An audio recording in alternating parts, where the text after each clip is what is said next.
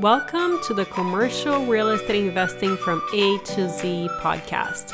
I'm your host, Steph Boldrini. We provide straightforward information by bringing excellent guests with real world experience in all topics related to commercial real estate investing. And in today's episode, we're talking with two partners who have recently raised $16 million in one day Obviously, that took some time to get to that level, so we're going to learn exactly what to do in order for all of us to get to that level. We will also cover what are some of the major lessons that they wish they knew earlier in their career. We are chatting with Mark Shuler and Josh Welch of SGRE Investments. Here we go. Mark and Josh, thank you so much for being here today. I really appreciate you guys taking time out of your busy schedule closing deals. First, why don't you tell us a little bit about you? I am Mark Shuler, and I am a practicing architect in the state of Washington. I'm also licensed in Texas. And I also run my own uh, private equity firm for uh, real estate acquisitions.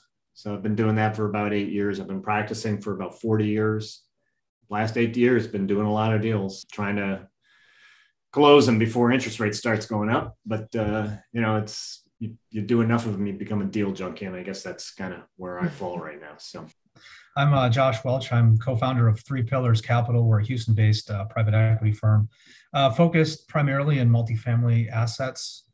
You know we we look for underserved undervalued assets that need a little bit of love not uh, not things that are falling apart, but things that could just be managed a little bit better and modernized. So you know we have a pretty big renovation component to all of our projects, where we um, you know focusing on the C class products, what we call it, uh, workforce housing really, and then we modernize those units and get the rents higher, and that's what that's what generates the return for our investors. You know that's from an extremely top level of, of what we do, but yeah, that's that's that's me. That's three pillars. And uh, the friend that recommended that I interview you guys mentioned that you were able to raise $16 million in one day. Can one of you share how did that come about and how you arrived at that level? I'll, I'll start again. You know, that friend, he asked me the same question and I'm going to give you the same answer. It's like, I'm not sure we know how we did it, but uh, we managed to uh, do this crazy raise where we kind of put it out and we had done a lot of preparatory legwork and i mean we both have a very deep database of investors. We, have done enough deals now that we have a lot of frequent flyers. But also as you do a deal i mean your database just continues to grow as people talk to friends and family. And so you know we just teed it up. We do a very detailed uh, deal deck offering memorandum that we put out. And then you know we do a lot of preparatory emails getting people in the space to understand that the deal is coming. And um, at this point we're raising we're over raising on every deal. And everybody knows that we're over raising so they're committing you know fast and early on the deals. And it just kind of this one was kind of a record for us. I mean, at one point we were, I think, raising a million dollars an hour for eight straight hours, and um, it, uh, yeah, it was just kind of crazy. I mean, we shut it down in 24 hours. Josh was kind of very intimately there, getting pummeled with emails and phone calls. Once you take point on this, Josh, and kind of relate your experience? Sure. I didn't always used to be that way. I think a lot of it is track records, the, probably the biggest thing you can have in this business. Um, yeah outside of a flashy deal deck or presentation, if you've performed and you've given a good return, that word will spread like wildfire. And you know, our investors talk and they tell their friends. And you know, the mantra that Mark and I follow is you're only as good as your last deal. You know, if you have a deal that goes sideways or down, and you know, people will remember that, and it's going to impact your ability to raise money, obviously, in the future. Yeah. So that's why we were very diligent in our underwriting process, what we focus on, what we look for. And, you know, sometimes we'll go two months without having a deal and that's okay because yeah. I'd rather not. I'd rather have the right deal that I know is going to get me the the return I need than have something that could put my investors at risk and that relationship that we've had for so long that takes so much time to build. So it's really you know getting the track record and, and people knowing how you communicate. Communication is big too. You can't just say, "Hey, I'm I'm I'm raising money for a deal. I need it in a week. Here you go." I mean, you kind of have to. You got to get people familiar with the deal and phone calls and emails so that when you open up the funding, hey, we're ready to go, those people have already been primed and warmed up. So, you know, one point I'll add to what Josh was just saying is, you know, experience counts for a lot in this line of work. And when you've done as many deals as we have, you have credibility with people who look at you. There are a lot of folks I mentor who are just trying to get into the game and they might be a lab tech in UW hospital or something like that. And it's just really hard for people to like wrap their head around the fact that your day job is kind of working in a lab doing statistical analysis, but now you're doing real estate on the, as a side hustle. Yeah. It's really hard to get people to invest money with you. But after you've done 10, 12, 14 deals, I mean, it's a real natural pitch for people to see you that way. And then also, we're dealing with more and more sophisticated investors all the time. And so these are really smart people who know how to read a balance sheet and know how to read a, a deal deck, and they make decisions very rapidly. They're also writing bigger and bigger checks. So it used to be we'd get $25,000 checks. Now we're getting two and three million dollar checks. And so it makes the raise go a lot more rapidly as a consequence. It also creates a sense of urgency for the folks who aren't writing those kinds of checks because they, they know that this raise is going to fill very quickly. And so they got to get in really fast. So it's kind of a self perpetuating thing. We don't try to frame it that way, but it's naturally, no matter what product type you're in, if you're doing a syndication, this is how it works. Agree. And from what I can tell in these seven minutes so far, is that seems like you guys are, are good partners. How did you guys meet, and how did you this partnership come about? Uh, so yeah, Mark and I have been working together for years now. We've done several deals together. You know, we met. I think it was the first deal was a um, 96 unit deal down in Houston. You know, Mark was looking for assets in Houston, and that's where our company is based. And so naturally, we kind of just crossed paths and uh, kind of decided, hey, let's let's team up and maybe go in on this one, or if not this one, the next one, and just kept the relationship going. And here we are, ten deals later, or whatever. I don't even know. I mean, yeah. I mean, Ben, I don't know, Mark. What, what's your take on how we met? So I live in the Puget Sound, anywhere on the West Coast, but Seattle especially. The price of real estate is just insane. You're looking at legitimate three cap going in rates and yep. just, you can't make any money doing that. And also as a syndicator, I'm at an extreme disadvantage because I have to pay returns to my investors. There are lots and lots and lots of institutional investors out there that their return profile is a lot different than mine. And so I just sort of gave up on looking at stuff in the Puget Sound. And after a thorough analysis of the entire country, I decided to settle in on Houston. And I think what happened was I was doing reconnaissance trip down there, and one of Josh's employees was a broker I knew in a former life, and he introduced us. You know, we're both engineers, we're both Michigan grads, think a lot alike, you know, temperamentally we're the same. So um, yeah, it just kind of was a natural, natural partnership. So it was basically, okay, let's try this deal together and then see how it goes. And it worked out pretty well. And you like each other's personalities. And that's how you guys continued growing. Is that yeah. a fair assessment? pretty good, you know, yeah. assessment. Yeah.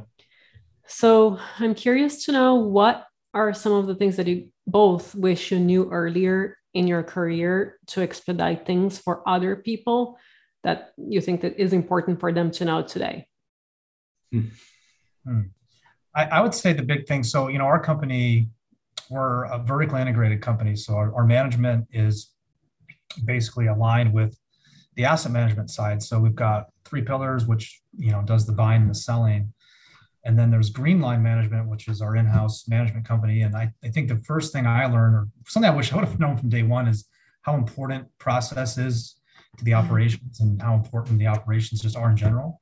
Um, I think there's a huge misconception in this industry that um, you know if you can raise money, you can be a sponsor and go run a deal, and the more of those you can do, the better and more successful you'll be. But the reality is, if, if you don't know how to operate these assets day over day, year over year, um, they can quickly go south on you. And so a lot of people, especially in this market, have gotten bailed out by rising prices.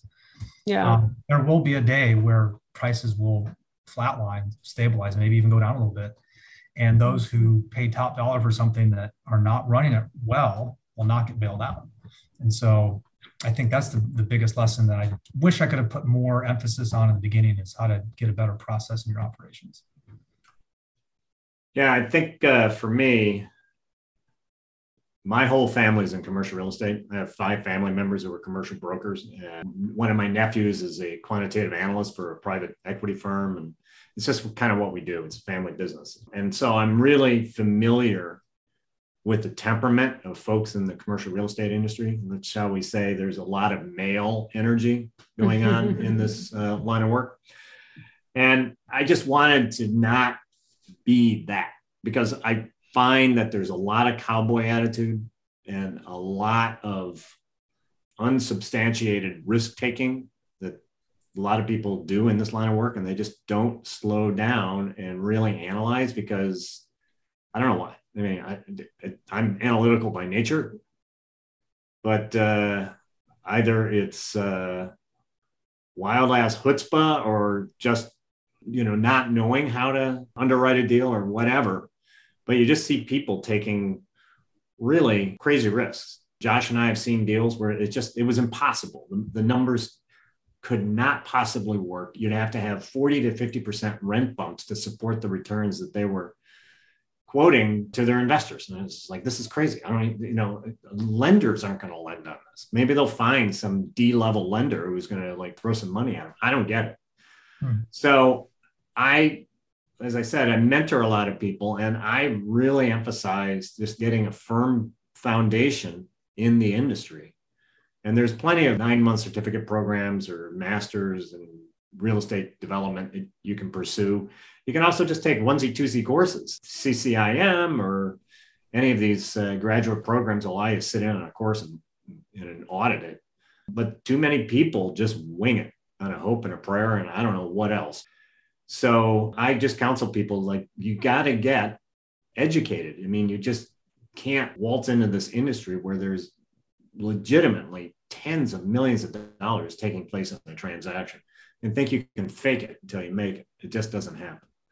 So either get a mentor or get educated or get a master's degree. I don't know what, but you got to build on your knowledge base. And, you know, yeah, experience is a great teacher, but some of it you just got to sit down and read about. So that's kind of what I usually tell people. And, you know, and that's what I did. You know, it's not what I wish I had done. It is what I did. And I feel like I kind of propelled my career forward by 10 years. The other thing that in this industry you have to learn how to do, you have to have, learn how to raise money properly. So I joined a, a mastermind to help me with that and educate me. In one year, I probably shaved 10 years off my learning curve. Mm-hmm to figure out how to raise money effectively. And I mean, that raise that you talked about earlier, it's fruits of my labor from the last year. To Josh's point, figure out the process of raising money properly. You can really raise a lot of money. And that can be with anything in, in this industry or running this private equity firm. Process is everything. You don't want to make it up all the time. You don't want to wing it. I mean, and you have a fiduciary responsibility to your investors. And if you screw up, you're done. You're never going to do another deal. So you both don't know how much I appreciate your response because ever since uh, we started this podcast almost three years ago, I've been saying that people are buying deals at these cap rates. And as soon as 5% vacancy happens, that's it, they're done. And I think that's potentially coming around the corner because of the interest rates and obviously commercial loans you get you know five seven year fixed rates so what do you guys think do is bake that kind of a vac i mean we're in a rising interest rate environment so exactly. you need to alter your underwriting to account for that and too many people are not they're still yeah smoking crack or something i don't know they but are. Uh, they are got these fictitious vacancy rates and this overly optimistic you know yeah, rent underwriting raise. it's just like you're, you're kidding me this, this is just never going to happen. What what is wrong with you? And, yeah. it, and it often comes down to lack of experience. I mean, you can make some of these deals work. It's just the reality is you can't sacrifice your underwriting. Well, you know to be true, right? Like like Mark was saying, very rarely can you get a 40 to 50% rent bump in the first year after takeover. I mean, it does happen, but very, very rare. But to go in and project that as what you're going to achieve as a base case, that's that's dangerous. So instead, bring down the expectations and be real about that with your investors. Maybe you can comfortably do 20 to 25%. Your IR is going to come from a 20 to a 17. You know, most people probably still will be okay with that. Yeah. I'd rather project that and overachieve than say, hey, I'm going to get a 50% rent bump. You fall on your face, and then you got a lot of angry investors saying that you misled me. So, what kind of vacancy do you underwrite normally? Let's say in this environment today, what would you underwrite a deal? Uh, let's say right now it's currently 90, 95% occupied. What would you underwrite for a potential hit in the economy? So, we kind of, uh, our projects are a little different since we have a heavy renovation component. We're forcing okay. a lot of the units pretty consistently for, the, for about a year and a half. So we underwrite for about 80% economic. So call it 90% occupied, another 10% for delinquency. And then we slowly ramp that up over time. So we probably stable out about around, around a 90, probably 90%. Okay. Yeah. But in the first two years, we have a much higher vacancy rate mm-hmm. To account mm-hmm. for the renovation period. So sometimes yeah. we're as high as 35% vacancy. Yep. And that's just prudent underwriting. The reality is, I think across our renos, what is it average, Josh? Maybe 14, 15%? Or do we get higher at time? No, about 85 is the lowest we'll go. It, it depends. I mean, these things are living, breathing things. Sure. Sometimes you get a, a, month where a bunch of people move out. Sometimes you get months where not many people move out, but 15% is probably the lowest we would ever drop it, you know, from, from a renovation standpoint. Yeah. So, you know, you want to under promise and over deliver. And Absolutely. that's one of our fail safe metrics to make sure we're covering our butts in, in the underwriting is to program in that high vacancy rate. And it's just prudent business practice. It stuns me that so many people don't get it. Agree. And I'm so happy that you guys touched on this topic because sometimes I feel like I'm the crazy one warning people. but uh, it's so great to see people like you guys that are actually raising $60 million in one day because obviously you were successful before. And so people like you coming in and saying that is so important. And I really appreciate that. So let's touch a little bit on architecture. What should some operators keep in mind with regards to, let's say, commercial architecture? Let's say they're either building something from scratch or renovating a commercial building. Mark? Well, now you're getting in my wheelhouse. First of all, there is this is the building code. I don't know if you can see that. It's a three, inch, three ring binder. So uh, obviously, there's there's some rules of engagement. Somebody who doesn't come out of a construction or engineering background, they're devoid of the context of how we operate within a, the built environment. And so many people just go out there and do whatever they want, and they don't understand that there's a higher authority. There's a building department, and I have saved more house flippers than I care to think about because they got in over their skiddy tips, way over, just screwing around, putting a house together without any context, without any understanding of the building code. The next thing you know, they're getting red tagged, you know, or they buying product that the floor joists are in the dirt in the crawl space or something. And that happened to me one time with uh, one of my clients, and he ended up going bankrupt. Wow. So it is a big boys game, and you've got to play by big boy rules. And too many people have too immature an attitude about it and they get in trouble. So, you know, what I usually tell people is if you don't know it, you need to hire somebody who knows and understands the context. But just don't go out there and screw around because people can die. I've had yeah. over the course of my career, six people die on my project. Mm. And mm. You know, stuff happens. I've had tradesmen lose fingers because they ran it across a saw blade. I mean, it's a dangerous work environment with a lot of toxicity floating around in the air. You should never have a child on a job site. I see mothers coming mm-hmm. in there with their mm-hmm. babies, and I'm just like, mm-hmm. get off my job site. So you need to understand that you're operating within a serious context that is very rule laden. I work in one of the most regulated industries on the planet. If you don't understand the rules of engagement, hire somebody to guide you through it you know you'll be much better off as a consequence and you won't piss off your local building jurisdiction because they'd be happy to red tag you that's what they're in the business to do yeah i gotta justify their existence so mm. well thank you so much both of you i really appreciate you coming over and sharing your amazing knowledge and insights with us is there anything else that you think that is important for our audience to know that we haven't covered yet well, don't let me be a Debbie Downer here. This is a great industry.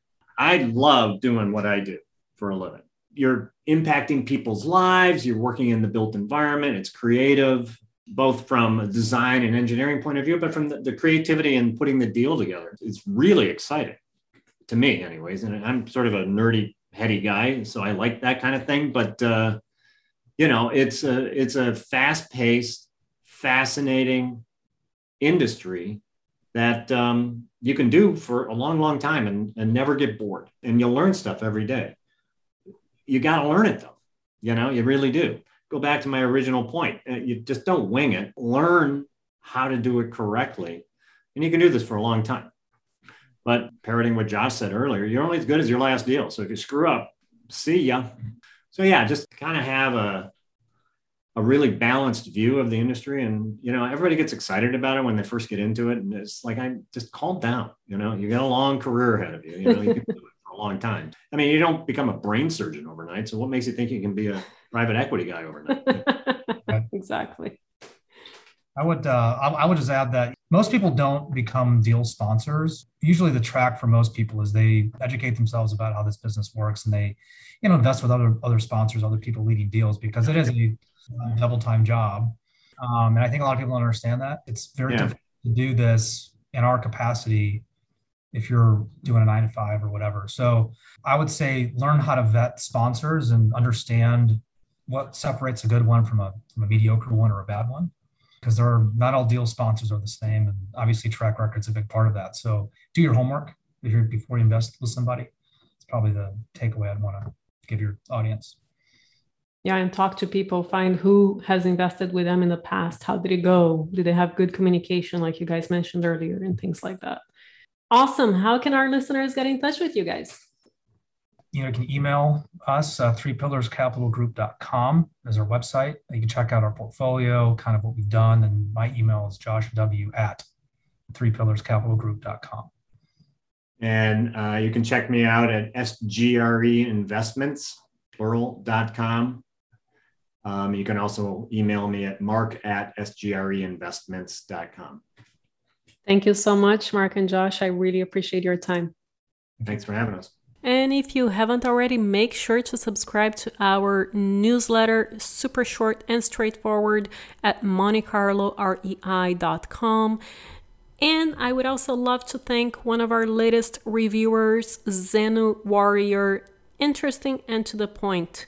Love Steph's approach to delivering factual, interesting, nonsense information on real estate investing. Love starting my day listening to an episode while on my morning commute. Highly recommend. Thank you so much, Zen Warrior, for making the time to write us a review. We really, really appreciate it.